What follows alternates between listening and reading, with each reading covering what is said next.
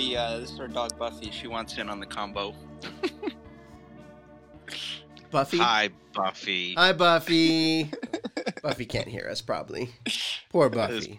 his proud preening next to his master. Mine does the same thing. Dude, look at that that that distinguished profile. It's like Look at that Yeah. mug. Look at that mug. that's awesome. Cool. So what's going on, man? How you how you been, Anthony? Living the dream, man. Yeah. What, Ha- what are we on? Month four? Month four? Month five? Month four or five of what? Of just staying in the Of the house, panty? man. I was kidding. I mean, I I know nothing else anymore. I just I'm not sure I'm gonna remember what life was like. The pandy is that what you called it, Charlie?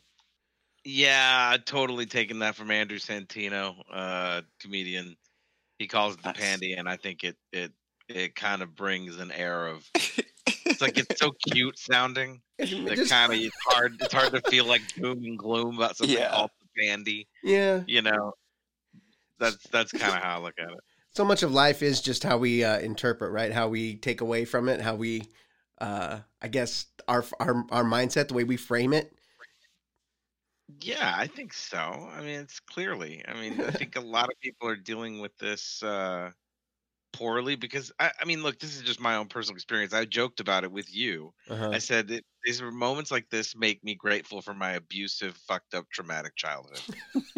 you know, because in moments like this, shit hits the fan. I'm like, I could do this. I mean, I got know, this. It's a big deal. It's pro- I think people who've survived some horrible stuff are going through this with a little more, at least a good chunk of them, because they have some experience to ride on. You know, yeah. Like you're gonna tell me that somebody who, like, I guarantee you, there's people out there going, "I did 18 months in Afghanistan." You know, who cares if I have to stay inside and wear a mask when I go to the grocery store? Yeah. You know what I mean? Like, I, I did. I, I, I've. I'm gonna talk while I do this, but that's a that's a lot of where I was saying. I I think my buddy's wife said it best. You know, military families and wives are asked to do a lot and sacrifice a lot, and most rest of us don't. You Yep. know, and and when we're asked to do something like that, It's And a big fucking fair- inconvenience. yeah. yeah, you know, it They becomes fucking go ape shit because oh my gosh, I need to do something that inconvenienced me for a little I, bit. and I was I was joking with them on another cast about how I imagine the like 1940s film reel that's going on pre-movie This- about this. everybody getting together, you know, and like you know doing the right thing and wearing masks. I mean, the messaging could have been there, um, but it's not. Yeah. you Did I send you guys that that thing that uh, the, I don't remember if I sent you that uh, list of ways to prevent the flu. It was like from 1933 or something like that. It was this great breakdown. I guess I didn't send it to you guys. I'll send it to you uh, after we get off because shit, man, it's hilarious because it's, it's some of the things that it says are uh, don't put your needs above the community and some stuff Yeah. like that. Like don't you know? Oh, one of my favorites was just because you don't understand the advice of the experts, don't disregard or something like that. Just because you don't understand it, and it was just like that was a different time, man. What happened to that idea of sacrifice and you know making for the better good, for the good of the the, well, the become whole? yeah, our society turned into an individualistic soci- society. Mhm. So the the individual is is put above the needs of society because everything is like me, me, me. Um, Oh, I thought we were about to consumerism. into a matrixism. Yeah, Mhm. exactly. So that, No. that that's why it's become so individualistic, and the community as a whole isn't viewed in the same light as other communities. yeah. Well, you know what? Uh, I, you know, I, go ahead. Sorry. no, Mitch. no, please. I think that's an. I think it's it's it's one of those delicate things about our culture that I think was necessary. We have some element of being able to make things about the individual, but for a long time we've let that just kind of Yeah, Rule the Run wild. roost. Yeah. yeah, yeah. Like I don't necessarily want to Mhm. extinguish that out of say the American identity. I don't think anybody. Oh, yeah. but but it's just that we haven't really. I mean, what you tell me where the voice of guys remember you're part of the community is you know what I mean? May, Yeah. maybe on the on some of the different voices for for environmental concern and there's more of a team let's do this for everybody kind of thing but for the most part it's just self in like what group and what their interests are hmm are how people sort of align themselves now. Yeah. you know. Yeah. So it's a, it's a bit it's a bit rough. I I still think I think that's almost social messaging wise because when you're talking or at least me personally I should say uh, when I talk to my neighbors or people around me or people in my family or our friends like us it seems like there's a lot of reasonable people out there but we're just Yeah. kind of all over talking above or trying to compete with a bunch of louder voices that are just Yeah. nonsensical we're, you know and I, I hate to say it but we're sort of if you remember that that couple of parents you hated when you were kids that you were like you could have showed up at your friend's house and been like i just invented a rocket and they would have been like that's nice that's good oh, we- that's cute. good, Yeah. good for you. we yeah. we're sort of become those passive people where people are like the world is ending fake news and we're like okay calm down you know you know I- i feel like that's the sensible like almost the the the silent majority in a way you know that that that phrasing kind of comes to mind i think Yeah, there's a well, it good goes- it- chunk of people out there that are fairly reasonable Yeah, and it goes back to your point, Charlie, where it's the people that have lived through much harsher experiences already, there's no fear. So that's why their voices aren't as necessarily quote unquote loud or more Mm. passive because it, it's not driven by fear. It's more it's driven by logic and reason and also too, it's not that fucking bad. or just a mecha- And- right right or gratitude like in a weird way gratitude Exactly. I i kind of have had that a lot of um you know i was talking to optimus the other day and i said you know he i could not uh I, I wasn't trying to validate his struggle or anything but it was just more like i don't have that same struggle and i have to be humble to the fact that i don't know what it would be like i can imagine that it would be really really difficult to have a couple of kids and that kind of responsibility Yeah. In every way, whether it's Mhm. financial or whether it's just being the dad and not whatever, however you express how you're going through it in front of your kids. I don't know anything about that, you know, and in a weird Yeah. way that makes me grateful, right? You're like, Hey, I'm, I am, I count my, my, uh, blessings for lack of a better word. I'm just like, you know, my wife is doing this and with our way of life and her, our way of income, we're a couple of people that haven't really been impacted like I've seen Yeah. people Yeah. So I almost feel like, why am I going to complain?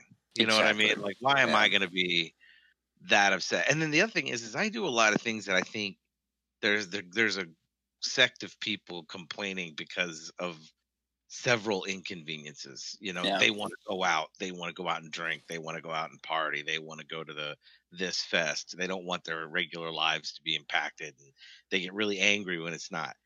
I, I mean, maybe I would feel that way if I were 25. I mean, I'm not gonna say I'm not gonna say I wouldn't. I'm not gonna say I wouldn't feel that way. I'm not gonna put myself above that, but I'm not. Right? I cook all the time. We already did. hmm We kind of had a. We don't really go out and do much unless it's worth it. Like we, I'm not going to every dive bar in New Orleans because hey, it's fun to be out in New Orleans, right? Yeah. But if I knew of one that I liked or something was going on, I would go out. So it's not really that different at this point. I can still wear a mask. Yeah, but let me just say, man, like you're, I get what you're saying, but you're talking about like how your life hasn't been impacted. But knowing you and the person you are, even if your life was impacted, Charlie impacted life, you would still be thinking of others. So I understand your point. Like, oh, it's maybe it's easier for you to look at it that way, but you're not giving yourself enough credit, regardless of of the impact on your life. I think you would still be thinking of others. You would still do But- your part. So That's nice. I get it, I, but- would. I mean, I would. I, I think the, the survival trauma thing comes into mind though, because I mean, like, quite literally, I could tell you that there were times when I was a kid where there, I could tell you a story that's totally dark and traumatic sounding, but I guarantee you, the next day I was goofing around, having fun, trying Yeah. to be funny. You know what I mean? And and I think that that mechanism um kicks in. Yeah, even subconsciously you know it just it doesn't it takes a lot to get me to a place where i'm depressed. And I, i'll use my niece as an example. My niece is a millennial 28 year old with a job just bought a new car and she thinks her life is just terrible. You know what i mean? Like she's in that place in her life where she hasn't had to survive that stuff. That mechanism isn't there. Yeah. And maybe uh, you know, eh, up until something like the pandy happens, I'm like, good Shit, I've her. never She bought a new have to deal car. Like, But, yeah, but- I've Right. never owned a new Right, car. exactly.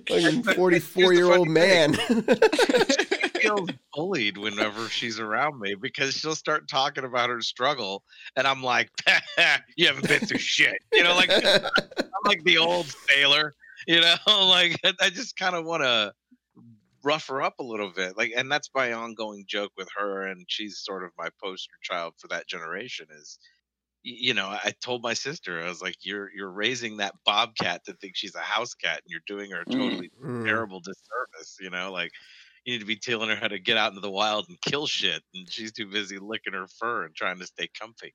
You know, that's a lot of like a great metaphor for what's the difference between her Generations.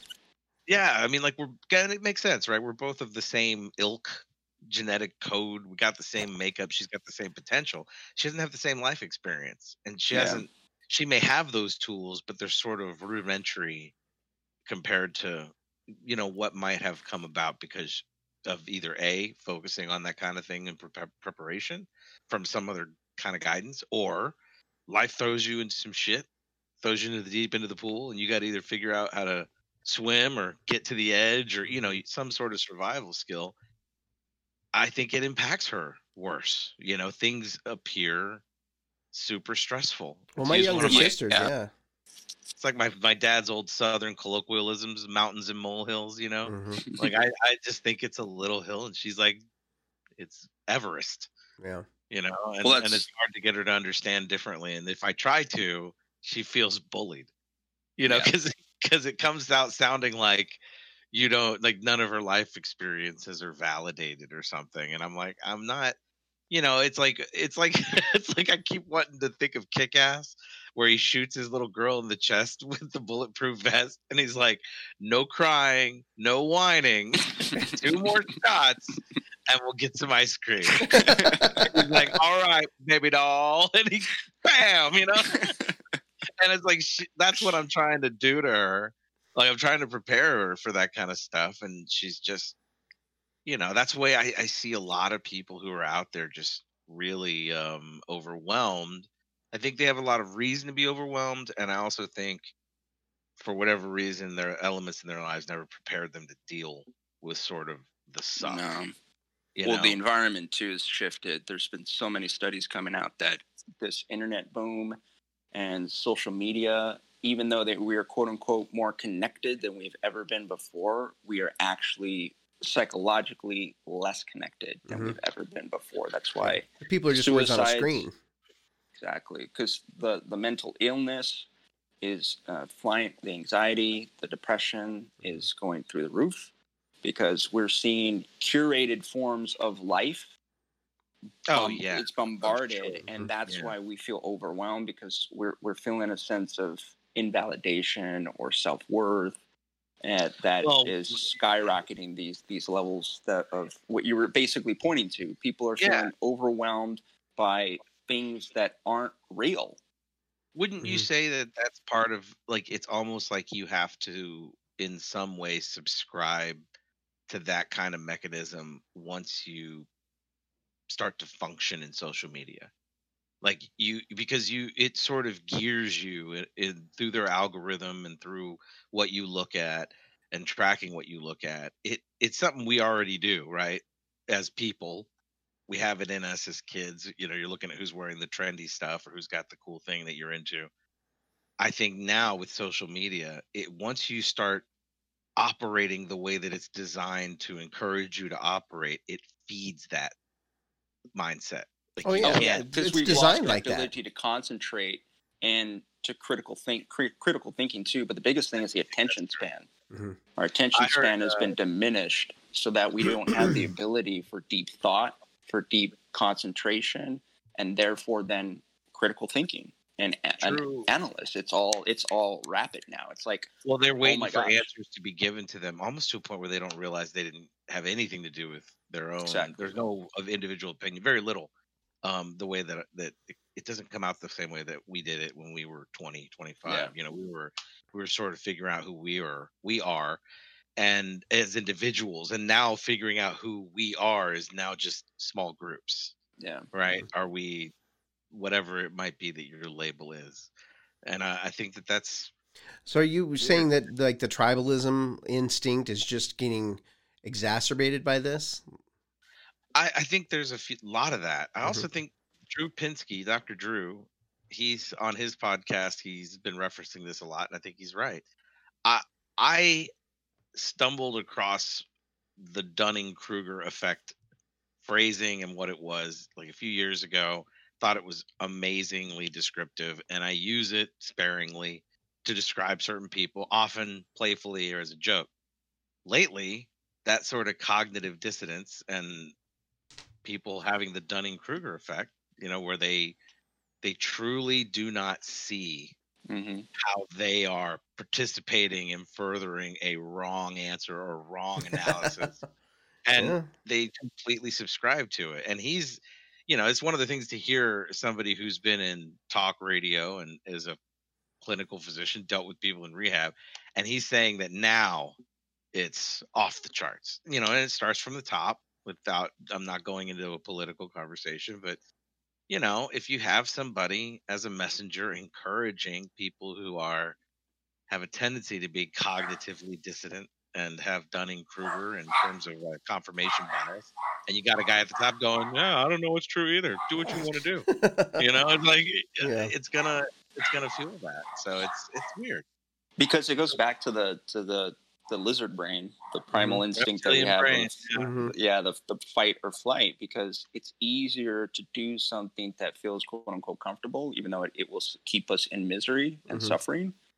Because that doing the actual work of, you know, self discovery, analyzing. Where do they learn that? now, exactly. right? Mhm. Look at our, our, our insecurities, work on yourself. It's much easier to subscribe to an external conspiracy to avoid from doing the work within Oh, sure. ourselves. Anything that you can't have a simple Exactly. answer. Like it, it, if it's a big moment, a big event, people will have a hard time believing it comes from a simple Yep. cause. Mhm. They're much more likely to believe it's a grand, magical miracle. Um, you know, there's some deep story. Yeah. It's hard for them to believe it was a simple origin. Exactly, you know. because it's more scary. Because that's the again the fear. It's hard for them to, to comprehend and deal and accept it. Exactly. Um, I got a book recommend for you because it kind of covers a lot of what we're talking about. Um, and I've been wanting this book for a long time. I'm not going to tell you I've read it. I've just barely cracked the surface, but I've wanted it for years. And my wife bought it for my birthday recently. It's called The Culling of the American Mind. And Mm. this is 100% an investigation into the sort of the impact of widespread social media and what its impact was on the genders as adolescents and you can they they Yeah. make a, a a a pure line graph of you seeing how that social media as girls versus boys in their teenage years and how it impacted them and they show suicide rates going up at the Mhm. same rate that you see uh, that kind of interaction and and um, that permeation of social media into Yeah. lives of kids like that. So it's like you take those kids from two, 20, 2008 to 2013, which is kind of the area this book covers, and you go seven years from that, and those are young adults who are maybe QAnon conspiracy theorists Yeah. now because of their deep interaction with Facebook and social media. Mhm. And it's Is not that the culling of the American mind or coddling? the culling should be the cul. I don't know if it's the coddling. Because I found uh, the coddling of the American mind, which actually sounds closer to what you're describing, but I Maybe I got the word wrong on top of my head. that sounds really interesting. but it, it has to do it's clearly you'll see it it's clearly about social media and its impact on us Sweet. I'll definitely check that out. i can look it up on my email real quick How good intentions and bad ideas are setting up a generation for yes Oh That- yeah, it's the coddling for failure. of the American mind. Yeah. sorry about that Oh no, no, no, that sounds that's really interesting to me because I think there's a like a balance to be struck because obviously we and, and I think in generations to come, and anyone who thinks that where we are, which is kind of one of the problems with a lot of uh, not just political correctness, but cancel culture and people who are like Mhm. condemning things that came before. Anyone who thinks that where we are is the most evolved that we're going to be, and Yeah. is, is just lying to themselves. Obviously, we're always going to evolve and get better. So something like this, I think there's a balance to be struck. We find because we were talking about individualism, and but Mhm. also community think, like trying to do the good for the the greater good. Like there's a balance, and like kids, like the way I was raised versus the way like younger generations have been raised. Like there's like the hard line, but there's also that. I, I think the arts and creativity should be nurtured. We should be more sensitive people. We should care about others. We should be, uh, you know, sensitive to the plight of someone less fortunate. But then there's, you know, also the just kind of get off your ass and go to work. Get up and Yeah. do, you know do the work. You know, so both are valid, but there's got to be a balance. Yeah. I think the um I think the American persona, right, if you collectively hmm has a difficult time accepting that you can't have it both ways. We'll find that have- balance one day. We'll be long but I'm- gone, but it'll I'm- it'll happen. I, I don't know if that's. I mean, like to be fair, I don't know that you. I think the answer is always going to be eclectic Mm-hmm. and subjective, Sure. and that means, and that's always going to entail some amount of work, you know, that you're going to have to put into things. I don't know that you have a. What, it doesn't matter what side of the fence you lie on politically or religiously or whatever. There isn't clearly there isn't a one answer where you get to have it both ways. You get to have everything you need and everything you need. You know, it's just not going to happen that way. And I think that's a hard lesson when it comes to kids who were raised with an addictive dopamine hitting Yeah. social media app that you know gives them the kind of you know that that high i imagine i don't have that but that high i imagine is like you know i don't it's not i don't smoke weed for about two or three weeks and then i smoke it for the first time i'm like oh yeah that's great i remember you know and i think that i think a lot of that is is what social media people Yeah. that are addicted. That's my, my niece is like that. You know, you put it out there to get likes or you show something to get people's approval. And I love her to death, but when I show up in the house at my sister's, she wants to show me her social media stuff. Are you serious? Right? I've never Yeah, heard. That's like- an interesting phenomenon. I've never Yeah, seen it's that. in person because I'm not I'm not I mean I've I know I'm I'm approaching a threshold where I'm going to have to deal with this differently, but I have successfully for the last 10 years been absent from all social media. Like I haven't dealt with it. I'm not on there. I don't participate and when she I shows you, an is she showing you like her likes and her her comments, mean, or is she just showing you what she's posting? her Facebook, TikToks she likes, you know, things all all through YouTube. And we have some things we laugh at. Like Yeah. uh, we both were fans of Vines, hmm you know, and so we'll watch old Vines that are little seven second videos of ridiculous stupidity that we'll laugh at. And you know, that's something we can share, but that was sort of random and organic when it came about. Now, when I show up, she's just like, "Hey, let me show you this," and she puts her phone right in front of me. You know, or if I'm listening, if I just put on some background music, she's 28. So if I put on some background music and uh, I'm playing it at the house, she'll immediately want to come in and be like, "Oh my god, I want you to hear this song." It's not that even the song Well, I'll is give her a pass for that. and I'm totally giving her a pass is, is it's not the song she's trying to share with me it's the approval that she's Yeah. looking for from me right Oh, that's Like, not so. had- yeah, but that's not so different from life. You know, like forever, right? We're always looking for approval from our peers, from our our our elders. Not that you're old, but you know. like, Yeah. uh, my I feel like it's a level. Yeah, it looks good. otherwise no i mean yeah but it's I a different intensity though Sure, it feels okay. like it's a it's a different it's a different almost drive than it was before because yeah we all deal with like some sort of self-worth issue in terms of acceptance from the tribe Mhm. but on this it's it's almost exa- like exasperated where it's a different level where i think the we intensity yeah. because it's so because now it's become so instant where now it's like if i don't get that um, in, instant hit then it's de- it's more devastating than before it was like well maybe i see this this this friend next week or or you know that it was it was a much slower um, speed that we're we were dealing with before Do you think because of that slower speed, we had to cultivate and find that worth on our own, like within ourselves, and so that's part of that strength that Yeah. Charlie's talking about? Because you had to, you know, you didn't have that immediate gratification, so you're growing and giving yourself that nourishment that now people are looking for, like exactly quick, right on the draw. Yeah, because again, it, again, it's the attention span Mhm. because our, our because of the way the, the social media, the mechanism that's been built into Mhm. it, our attention span has become lessened, and therefore, as you mentioned, we don't have the concentration anymore to do deep thought, deep work.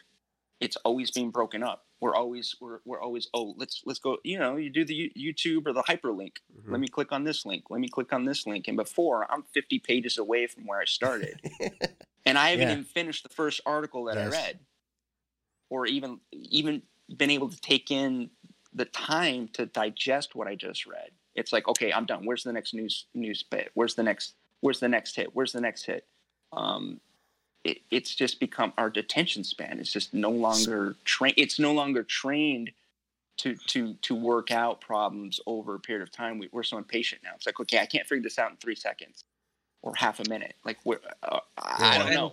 it makes it makes a statement it's dem- like the way that you're describing that experience is demonstrative of them designing it that way to work within Yes. our own cycles of addiction and uh, self-reward and because we're of a group maybe a niche group i don't know that doesn't have general consensus amongst a group of strangers as a high prerequisite for validation on our opinions we kind of can go I love this song. And then somebody can go, that's a stupid song. And you're like, whatever, bro. You know, you kind of move on. yeah, Whereas with my niece, it's like, you don't like this song. that could be Oh, crushing. oh, wow. You know, yeah, it's, it's, it's, I'm either the really odd man out who doesn't know what I'm talking about because it's got 50,000 likes.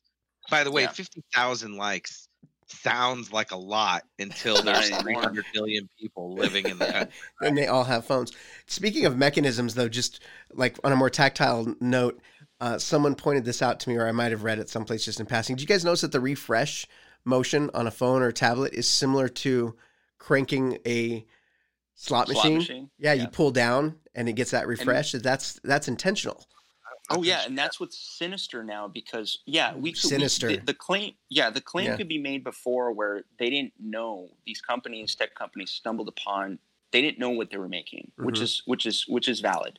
They didn't understand what it was Facebook was, Mhm. but now they do understand, and that's why these updates, what they've built and iterated on, was to keep the attention on Mhm. whatever it is that they have. Yeah. So they are purposely I don't know, designing it. man. You're sounding kind of conspiracy like. I don't know.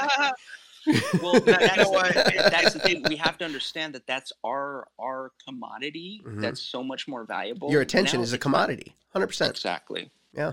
That I- that is what you people trade in gold now is the ability to keep and retain your attention span, and that's what is being physically like.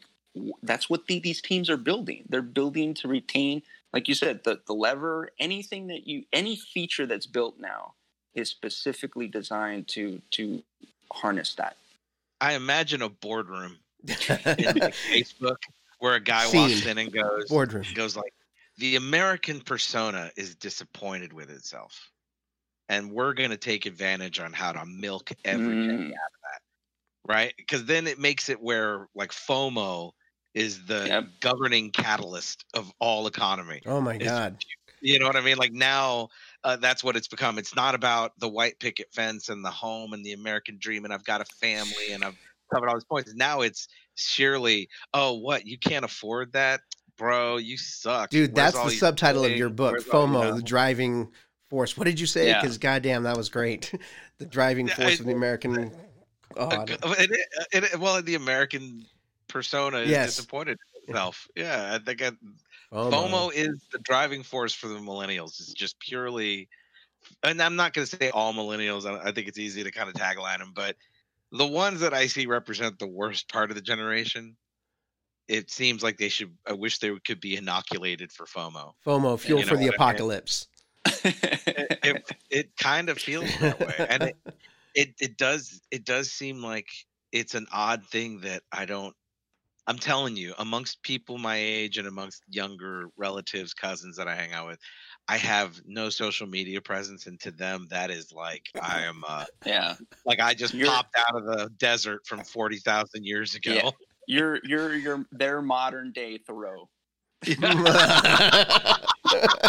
You just got your little cabin. Yeah, Woods. it's right, exactly. All right, yeah. Well, you know, it's not that far off because I'm remo- I'm remodeling my own house, Yeah. right? I have a, Can I just start calling you Papa?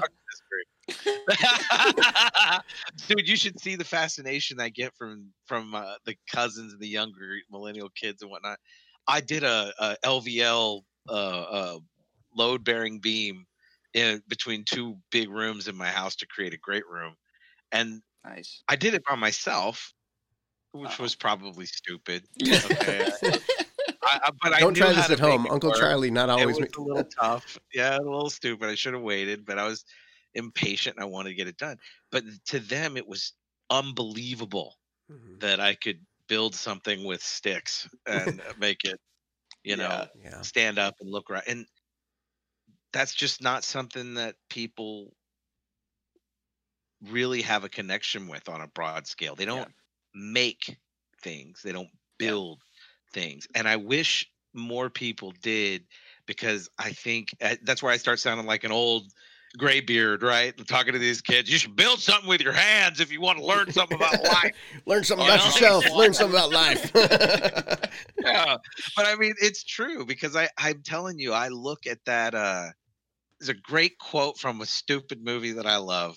If you've ever watched The Money Pit, I love Tom it. Hanks, yes. I love The Money Pit, and I love the the wise old construction general contractor at the end when the house is done and the couple is just all but divorced and he sort of sees them standing apart from each other quiet and he goes you know funny thing about a house as long as the foundation is good everything else can be fixed. Mhm. and i love that that awesome wise man spin. And of course they think again and they want to get together and happily ever after. But that that sort of thinking of everything. That's America right now, sir. That's how I feel. i like i like the idea of teaching people how to do shit. Mhm. like or help them do shit help them build something help them accomplish something. Even peers because it's something they even guys our age man there are plenty of guys we know that have never actually worked on their own home and there's something gained there that is intangible and highly valuable that comes from that right Mhm. you, you kind of have something you can look at in the end Well, I think And, that's um, definitely very primal. That goes way, way back. I mean, that's Yeah. instinctual, like to build and create shelter to provide that. You know. it's my biggest irritation with the so the gig economy and you know even that i'm trying to get a hold of it i think the people that i respect the most that do well at it are people who had to do well at things that took effort sweat Yeah. physicality Yeah. you know i get really upset when it's uh and maybe this is me being biased but when you have like a 20 year old who's never done any of that is highly successful making a lot of money and then they start throwing around terms like i earned and you know uh, like i deserve and you're You kind are of like sounding old. come on man you know and and i and, and let me tell you why i say that i say that from the point of view of like my niece Mhm. my niece was never thinking anything like the pandy could happen Mhm. right and then when it happened and it's real she's her suffering through it is clearly worse than mine because of that attitude right because of that i deserve or it's never gonna Yeah, get it's entitlement. Mhm. yeah like it's hard for her to even think past what's Yeah. right in front of her you know so I, I i i don't know i value those those life lessons man i don't mind being where i'm at i honestly think gen x is highly responsible for all of these things we don't get enough uh credit We also get we don't get a lot of the blame either. But what, uh, That's what you get when you're kind of riding that uh, But middle road. technically speaking, No blame. Bezos, No credit. Bezos, Zuckerberg, those are Gen X guys. Those are our ilk, you know, and we're kind of of that group that I mean, it says a lot about us, right? We're we were right there at the birth. We created social media. Mhm. We were in multiple user dimensions and chat rooms, and you know, we we we're the we're the generation of 4chan. Mhm. Think about that. We're the generation of 8chan. You know, the, the that's where all this like bo- all the good shit and all the chaos, crazy stuff. We're kind of there, and Well, kind of a bridge generation for sure between all that and now.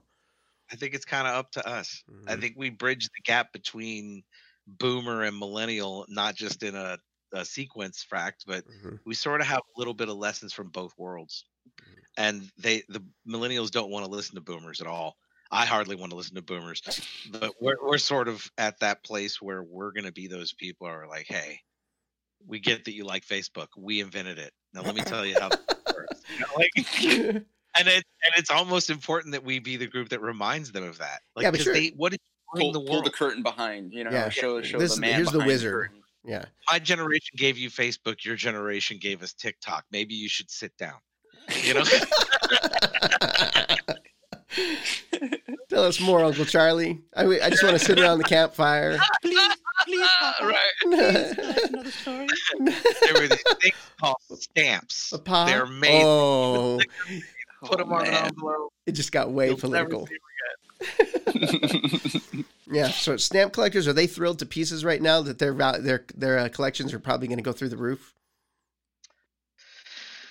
You know, man, I don't know who's stoked right now. I don't know. Anyway. You have to be. You know, in this world, no. really yeah, I'm stoked. I'm stoked right now to be talking to you guys. I'm talking about I'm talking about stamp collectors or coin collectors Yeah.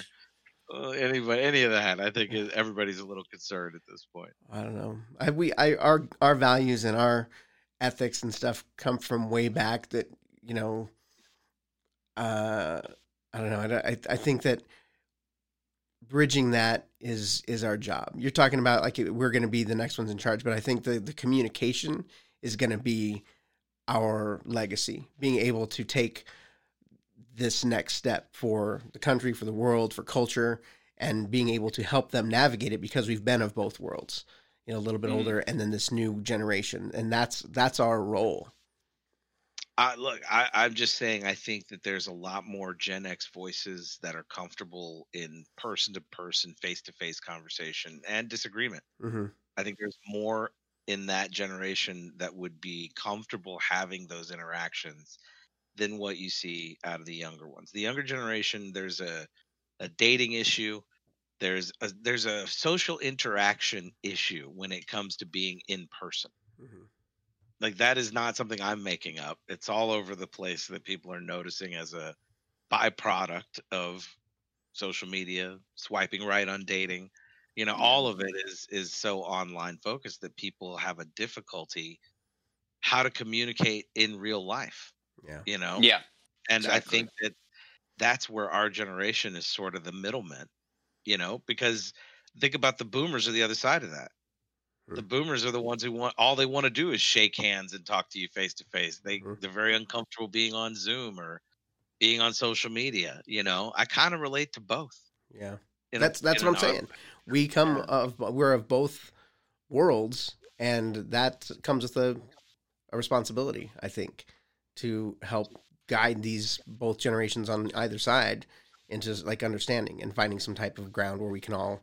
Why can't we all just get along? I just you know something like or that. just how to just how to get along. how to get along, how to have a conversation. Like absolutism is not the answer.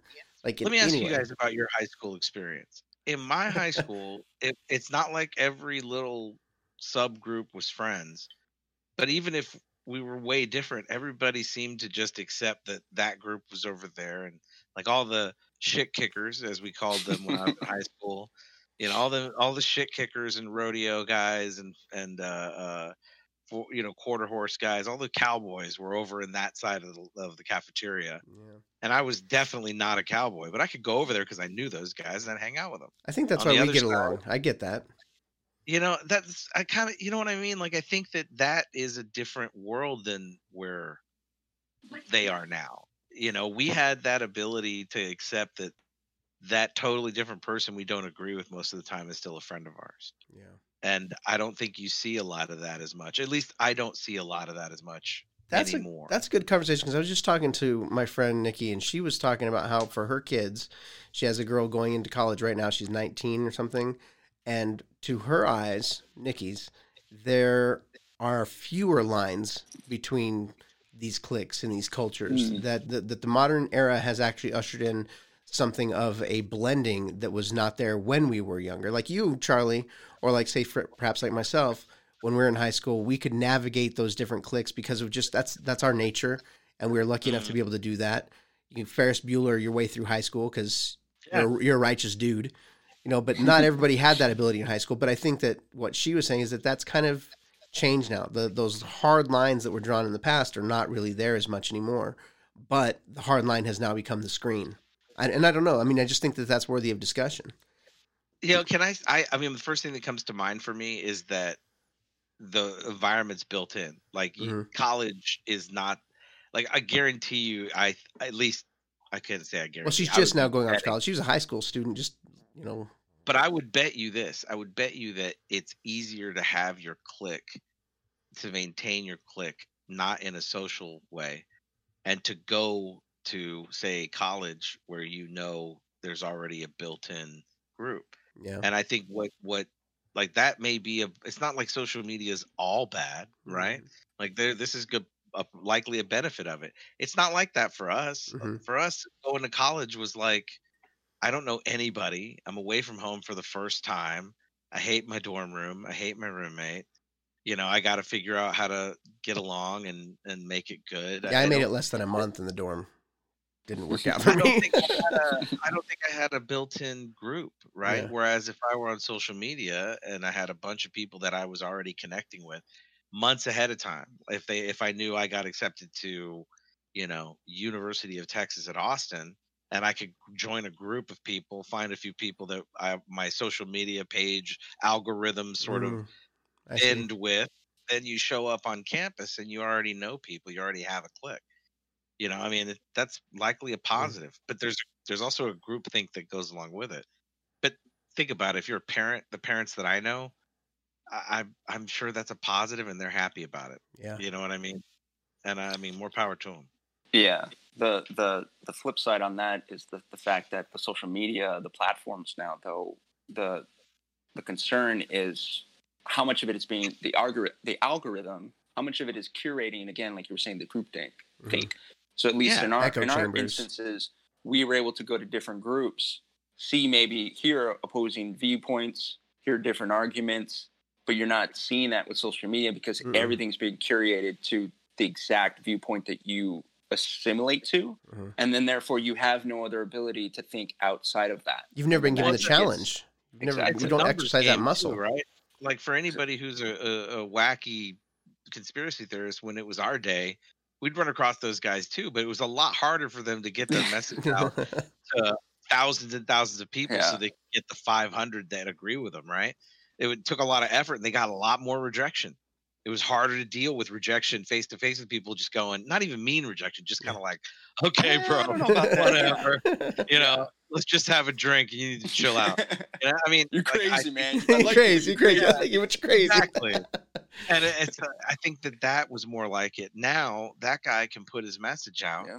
and you're you know all of a sudden you're you're qanon i mean that's Yeah. that's the whole story of 4chan and 8chan right yeah is making an inside joke something that they want to change the zeitgeist on and over because of social media because of that carpet bombing sort of atmosphere to it there's enough people out there that buy into it that it can look substantiated right Yeah. oh well like you're saying 50,000 people Mhm. 50,000 people all i mean well more than that buy into these things nobody's asking who those people are like I, if i said 50,000 people in the United States of America believe that the QAnon conspiracy theories, blah, blah, blah. You'd be like, wow, 50,000 people. Now, if I said 50,000 people exclusively from trailer park communities filled with the unemployed and who have drug addiction problems believe the QAnon conspiracy, suddenly that 50,000 is kind of like got an asterisk by it, right? Yeah. You, you, you don't, you, you can't buy numbers on their face. Those could be Russian numbers too, by the way. They could be any numbers. Yeah. they could be anywhere. So, I mean, I think that that's that's a lot for like i'm so much more um forgiving on people who aren't aware of the fact that you have to do a lot more work to find news you have to read you can't watch and i think that you have to often do oppo research and and uh, read between the lines on several Yeah. articles about the same story there you know my mom's not doing that um, my buddy who's got three kids isn't doing that Yeah. you know what I mean? He's he's busy, he's overwhelmed. He wants a relief from his stressful life and I'm not as irritated with him as I was at one point in my life. Now I'm kind of I, I I kind of understand a little bit and I just try to be a little more delicate. Yeah. Well, it goes to the compassion aspect of it. Is like cultivating that regard, not not going straight to the anger and the hate, because that just feeds the into the, dark same side. machine. Yeah, but at the same time, it's like understanding that their life must be such, um, in a sense, hell, because they are stuck in a place where they can't do the critical thinking, or they're they're fearful of it, or that's why they gravitate to certain things that we might think, oh, that's that doesn't seem And right. It's because that's their default. trendy.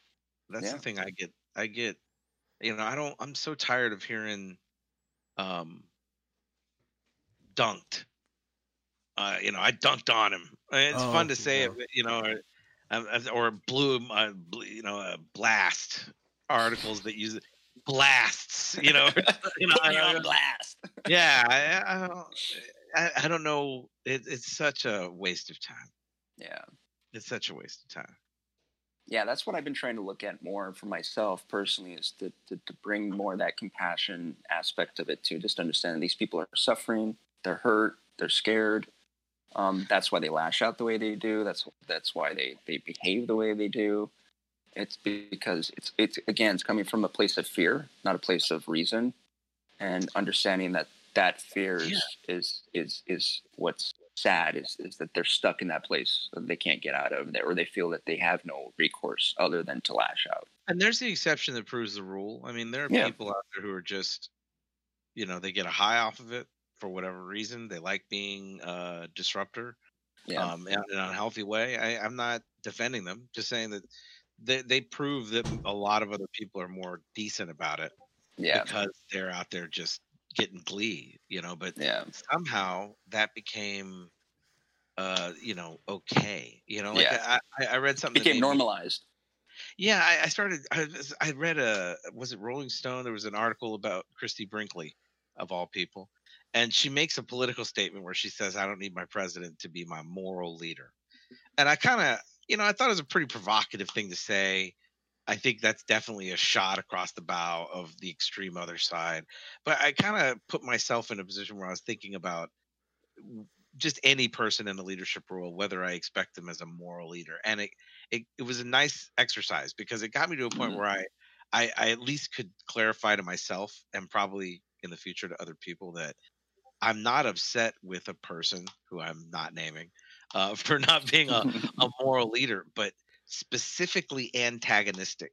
and, yes uh, uh, specifically uh, designing. Uh, you, you know, I, I- it's choosing to speak in a way where I'm pretty It's- confident he knows the reaction he's going for. exactly And and that is the antagonism. You know, it's like I, Yep. I don't need you to be a morally sound person, but I don't need you to go spreading your lack of uh, morality around to people and encouraging it because it it it causes strife. And that's Yeah. that's and to be um uh, completely fair, a lot of people around me who are good people, I feel bad for them because I feel like uh I swear, I think that that there's a lot of them that have that abused wife syndrome, where like Mm. she's like he didn't mean it, it's gonna be fine, and then like in the end when that divorce happens, they realize he meant it.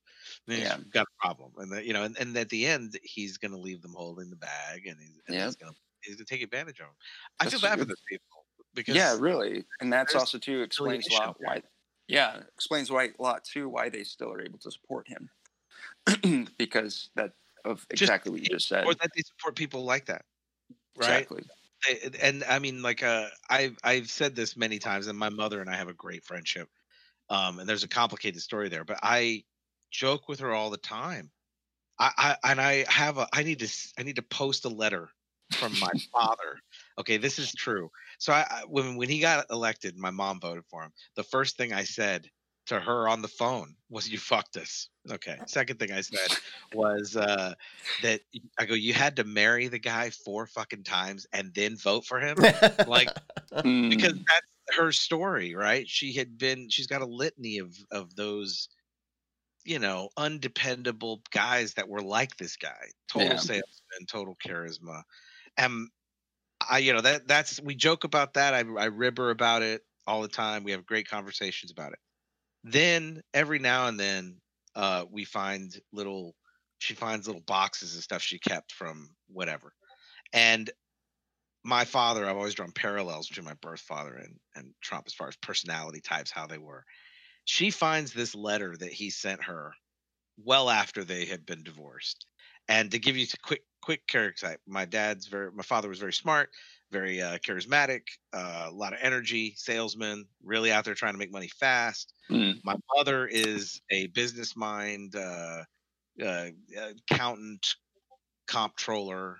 You know, worked in the hotel industry for a long time, has accolades, made it into who's who of business, worked her ass off, likes to have respect, right? But she's more by the book, like you know, this way, and he's more salesman this way.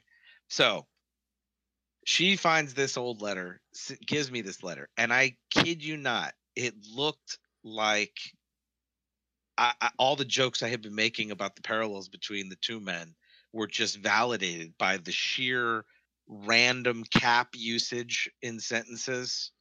I mean, like it looked like a series of Donald Trump's tweets. mm, The way the way Damn. that they were emphasized, the yeah. the the use of the speak to you know once in a lifetime opportunity, that kind of stuff, and it was all him trying to get her to have uh, allow him access to people that Oh, work for her so he could get them He could- involved in yeah. right and some sort of pyramid scheme or some shit like that and he would never understand why she wouldn't do that you know and you can imagine so like when it would be like once in a lifetime it was all caps in the middle of a sentence randomly i mean this is trump isms i say them all through his letter Uh, I mean, I just showed it to her. I put it right back in her face. Like, see, you voted for the guy you married several times and were never uh it was never worth the bet that guy always Yeah. left you high and dry that guy always took advantage that guy all you know how do you not learn this lesson and Yeah.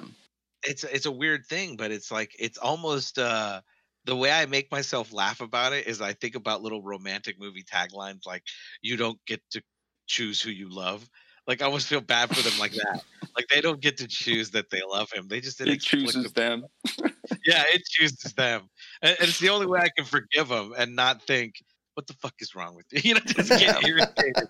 I'm like, oh, I, You know, that's some really good advice, man. I'm really going to think about that the next time that I'm kind of anguishing over that whole scenario. I'm like, well, they don't get to choose who they love.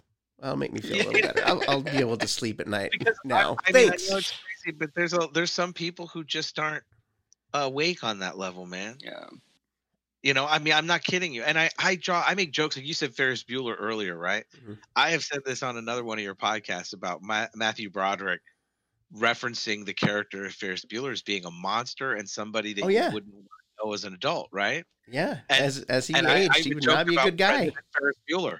Like this is who we, this is that that personality that we kind of love in this country and that we loved as kids, and that that last generation had a bunch of examples of. Whether it was John Wayne, a thousand times over. There's always this ridiculously mannish uh, approach to alpha, you know, leadership. And that's the guy that, for some reason, they're programmed to trust. They're like, "Oh, that guy knows what to do." I, yeah, but I'm I, I don't want to like drag the that conversation on too long. But I the mannishness, the the masculinity thing, I never really saw with him.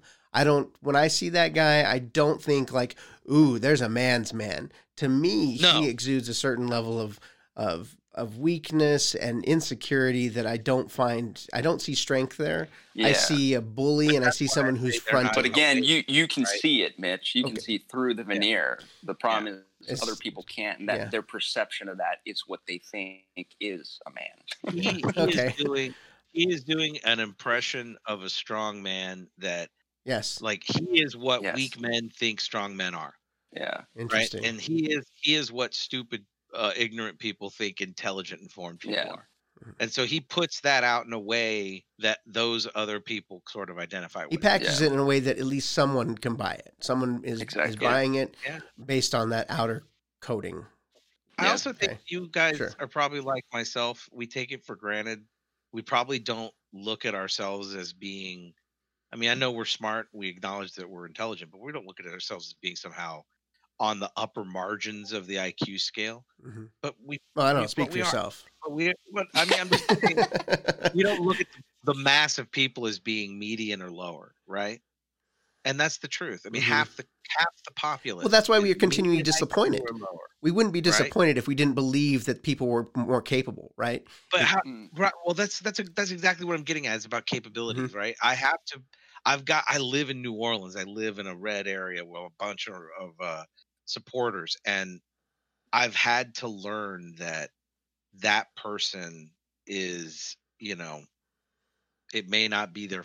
Like I said before, it's either the guy who's overwhelmed and doesn't know, right, and doesn't have time or can't Mm-hmm. deal with any other stuff, or it's or it's a combination of those things and somebody who doesn't have the comprehensive ability to see the complicated like melange of yeah, bits and pieces out there. It's confusing and time consuming and there's no honest broker of information for me to point to. The best person i can do is when i know that they're exclusively watching one america news and fox news i just go just watch chris wallace.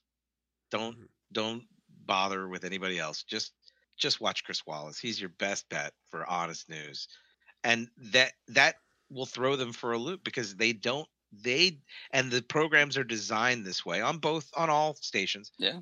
there's not really a point where like hannity or maddow stops and goes i'm not a broadcaster. I'm under no obligation to give you both sides of the story. Mm-hmm. You know like that doesn't there's no chyron for that. They dress themselves up like they're a news show so people think they're news. Yeah. and guess what? People think they're news so i mean that's that's where you have to be a little delicate handed i've had to i've had to be or else i would have been angry at everybody you know what i mean Well, and I've you get- complimented uh, you before and told you that I think that that's very admirable, and I'm and that's where I kind of am, have recently been looking to you and to Anthony. Like he gave me some great advice, and he sent me to some great links. Whereas you guys are having a little bit better luck with with dealing with and managing and navigating these seas of of frustration and anger. Like I've had a little bit harder time with it, and I appreciate you guys being there to kind of help lift me up out of it because I can definitely spiral into this like oh my god nobody is listening and i don't know how to reach them. And then there's like you're like look sometimes you got to accept them for they are and just kind of point them in the right direction and then be okay with that. That was the best you could do. Yeah but i i assume from a long memory of of working in retail back in the day man the the the uh the testing group that you're exposed to I, i'm gonna i'm gonna bet uh, and i don't want to be callous here is not on the higher scale of honestly it's not it's not that it's not them. It's not them man. You're right. No but i'm, I'm with you. I understand what you're saying. Okay, it's there's no uh you know no message lost there. There's i don't think you're being too delicate. But no it's it's actually not uh them. It's it's family it's family and Oh, people yeah. back back home that it's it's hardest for me because you're talking about people that you love people that you care Yeah. about um that you would would do anything for but somehow they're backing a position that is potentially harmful to the self to, to them or to myself or to my family or my elderly family and then that's that's but that's a whole other thing but that has nothing to do with how much i want to compliment anthony on his atomic blonde poster behind him right now yeah that's pretty awesome It's pretty like great. impeccable taste constantly with this guy like that was great did you guys watch that new uh what is it the last guard or what the her new flick on Uh, netflix no, I, I haven't yet i'm going to i want to anthony you have Not yet. Oh, I've I read gotta the watch it. comic, but um, I have not seen the show yet. Yeah, I'm want to check it out. It looks it looks pretty badass.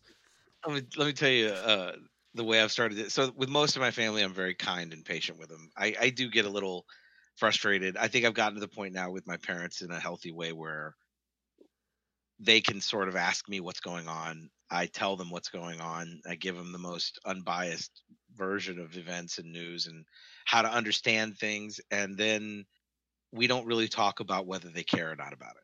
I mm-hmm. just kind of we've agreed that I'll inform them. We agree on reality, and then they get to decide whether they give a shit or not. And then I just try to get them to be honest with me about how they manage stuff. You know, like uh, uh, full disclosure, right? My parents are collecting unemployment. This is a hundred percent something I'm uncomfortable with. 100% uncomfortable with, right? And when I talk to them, when I call my mother, the first thing I said to her, because my sister was the one who told me, and we're both kind of just appalled that, but that's kind of what I was joke giving her shit about, right? I call her, she picks up the phone. I was like, I know you're on unemployment.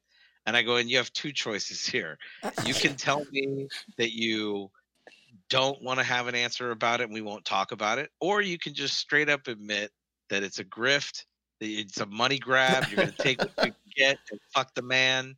And I was like, and if that's it, then at least I can respect that you're honest. You can tell me the truth. And she goes, "It is what it is. It's a total grift." I, Uh, don't know- say it is what it is. That's got new new. T- no, but uh, that's her. That's yeah, my mother kind of accepting, embracing, and I was like, okay. And I was able to move past it.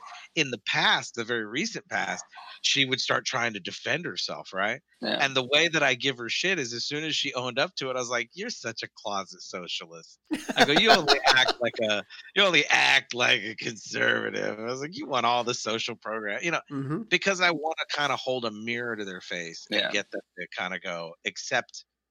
I want them to accept who they are by me accepting who they are and Mhm. still having fun with them about it as opposed to and and legitimately calling them out about it because the minute I start being angry, appalled, or hateful, and this is a referencing a lot of the political diagram like climate right now, when you have somebody that's trying to get a group to feel a certain way and they act appalled, that group digs in. Mhm. So in the, in the idea of my parents, if I go, "Oh my God, you're terrible people, you pieces of shit," they're gonna dig in. They're gonna defend the life they've led, and I'm a veteran, and et cetera, et cetera. Right? Yeah, it feeds into However- the fear. Yeah. If I joke and I say, "Okay," let's see you that know, mirror you're holding up isn't full of. There's no malice. It's just Yeah. honesty. It's with with Yes. uh, pure intent, and I think that's the difference between what you would be doing in that scenario and what some others do, and that's why it allows it makes me a it a better conversation. go, You're no good person. Nigga, go collect your unemployment. I go, How much do I need to get you to sell out on what you believe in? and like I'll joke with them about that. And I was like, so all those years you guys went to church, it wasn't principles, it was just a hobby. And they're like, oh, don't say that. And I'm like, well, I mean, it's kind of what would Jesus do, right? You think Jesus would be collecting unemployment, mom? And she's like, I don't want to talk about that anymore. You know, like, like, and I laugh about it, but that's how I'm getting my point of view across. And then with the other ones, the thing I've started to do with people who are combative and want to debate about it, I don't debate about it anymore.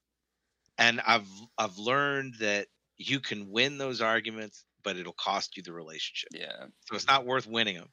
And then so now what I've I've kind of gotten that has weirdly been effective all stems from a joke from a guy that ended up being the hardest conspiracy theorist I would have imagined. And I don't talk to him anymore. It was the most random moment, but he had a funny fucking joke.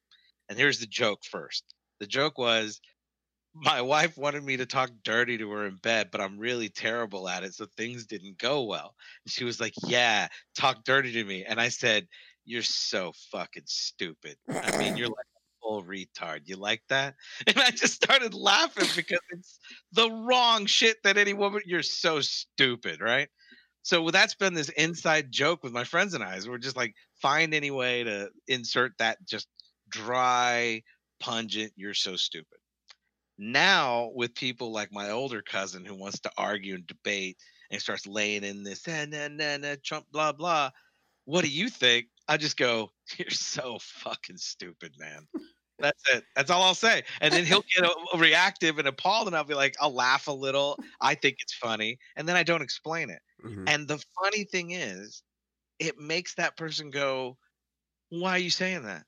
What makes me stupid?" Like they're open to me telling them why I have this weird disdain, as opposed to if I were to approach them and say, "Well, you know, why do you think? Well, if you look at that, and if you did you read that, that doesn't work. That's they're they're closed off the minute.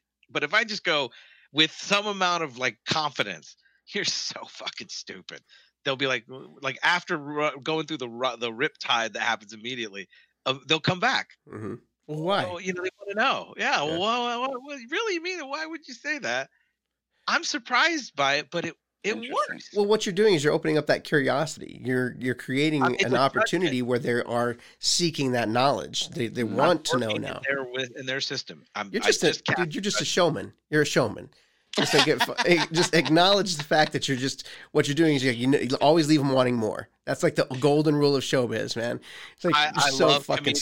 stupid. I love comedy. I like the thinking of a comedian. Sure. I think that, that verbal baiting or or playing with people's reactions comes from just loving comedy Yeah, and really ultimately wanting uh, to come together with people and laugh about things Yeah. in the end. I think that that's where it comes from. And I think I'm surprised to see it going that way, that works that way, because these are people that are really uh, committed to what they think. yeah. I wish I would Right. have known this like before I disowned my sister. Like I, I haven't. I've gone like three months not talking to my funny how sister. That works, right? Like, yeah, that, I mean, my family too, man. And it's it's one of those things where if I tried to have a semantic argument with them and it becomes competitive, Well, like yeah. I said, you you can win that argument, but it costs the relationship. Well, I did call her for It- her birthday. I mean, I I was the bigger man. I called her and I told her happy birthday, and she seemed really grateful. And I was like, okay, bye. I couldn't even. See you I- next year. yeah, I could, yeah, I'll talk to you next year. I just couldn't even like continue talking to her, but but uh, whatever. I'm trying to be a better Yeah. person. At least I, you know, I'm trying. I'm, I'm getting better all the time, especially talking to you guys. Makes Yeah, if you say some next time you talk to her and you guys have a moment and she's it ever comes Next up, just year. go, you're, just go. You're so fucking stupid. Sometimes. I love you. So fucking stupid. I love you. away. Bye. yeah, I gotta tell you, my stepdad. I told him this joke too, and told him what I've been doing, and he did it to one of his friends on the phone while I was in the house with him. He's on, you know, my father had, my stepfather had COVID, survived it, and his his they were a long time ago. They were Republican delegates. If this gives you some idea of their friendship group, and so this guy he's talking to, they're on the phone, and he tells him, you know, be safe out there, man. Uh, you know, I'll talk to you later. And the guy go, and he goes, "What do you mean be safe?" And he goes, "Well, you know, wear a mask if you go out. It's important." And the guy's like, "I don't wear a mask," and goes into like telling him all this jargon about why he doesn't believe in it. And my, my and my stepdad gives me eye contact. Goes, "You know, you're a real stupid motherfucker sometimes." it just gets real quiet. Yeah. goes, "I love you. I'll talk to you later," and hangs up on him. And I was like, "Yes, yes, Like, that's it, perfect." And That's so awesome. come to find out a week later, his friend calls him up and goes, You know, you really upset me by saying I was a stupid motherfucker and hanging up the phone. And they end up having a conversation about it. And guess what? This dude's now wearing a mask. This Wow. 80 year old man had to have a, a longtime buddy of his say, You know, you're a real stupid motherfucker sometimes and hang up the phone. and then the guy goes, Well, why would you say that? And he's like, Because I lived through it. It's not fake. I, yeah, it's, it, I thought I was going to die. And, you know, yeah. like he goes through his story and now he wears a mask and it's no big deal. And now his friend's like, you know what? Maybe it's real. Well, I just hope that you know my dream is that we can that you know I hope that the three of us that those of us who join here can one day be 80 years old and call each other stupid motherfuckers. like I hope I'm I'm I make it to 80 so that you can tell me some shit, something that I'm doing is stupid. I'm a stupid motherfucker. that's that's the dream, man. But I mean, they, they think about their friendship. Is it, it? I think it has to come by way of friendship, and I don't think we hear enough voices saying that. Dude, friendship is the key to so much, man. Key friendship is the Um, I mean, I need those. I need those people. I I I I, ma- I laugh and I mock and I I say to the people here, I go, I go because I'm the left coast liberal from Arizona. You do the math. you know, uh, I, I often tell them, I go, look, I need people to run at battle when freedom's at stake, and you need a, an accurate diagnosis and your iPhone to work. We need each other. Mhm. You know, like- like It doesn't work without both. right. I mean, that's the truth. It's about I mean, teamwork. it- it's an extreme joke parody on the idea, but the truth is, we need each other. We need all kinds, and Yeah. kind of need to get to a point where we can accept it. You can have your opinion. I can disagree with your opinion. I think we need to stop getting combative, offended, Oh, and 100%. upset. Yeah. We don't have that skin anymore. You remember when you were a kid, the cut downs, the wars that would go on in elementary and junior high school. You got to remember times where you would make people cry, or somebody would make somebody cry in front of you by calling them names and riding their asses down. That doesn't happen now. It's not like that, like Mhm. it was when we were kids, man. I'm just saying. that kind of makes almost it's it's very good dovetail with the axiom that is uh, Bill and Ted built on. Be You know, excellent to each other. yes. Party on, dudes. Yeah, excellent you said. I was thinking, like, you know who's a great team? You know who works together well? Bill and Ted. Bill and Ted. Listen, you know, I have had moments of pure epiphany because of this movie. Like that moment where he walks up to Socrates and is like, "All we are." Dude, dude. Oh my Like, god. okay. That's funny for a million reasons, but my esoteric ass at this point was like, you know, we underestimate the fact that we have that kind of deep philosophy right in our Spotify yeah. Uh-huh. and uh, like a, a thousand lyricists writing the meaning of what they believe life is about and socrates was just he didn't have the exposure like for him that's profound and now it's the He didn't have Twitter. Yeah. parallel right like that's Yep. that's kind of brilliant and i love the act i don't i'm telling you S- Socrates' reaction when he does the whole he's like oh oh, oh, oh. I felt that. I was like, oh my god, because I felt like I, that's how we're talking about. We're looking at the world now. Like if we were to show up to some millennials and be like, "Dust in the wind, dude," or they did that to us, you'd be like, oh, oh, oh. oh my god. Yes. Yeah. Oh. So Such a great movie. it is a great movie. So our our, our listeners can join us uh, coming right up next on the episode in which we talk about Bill and Ted and their excellent adventure and their eventual bogus journey. And we're very excited. I am losing my mind with excitement for uh, Face the Music coming up next on Ruminations.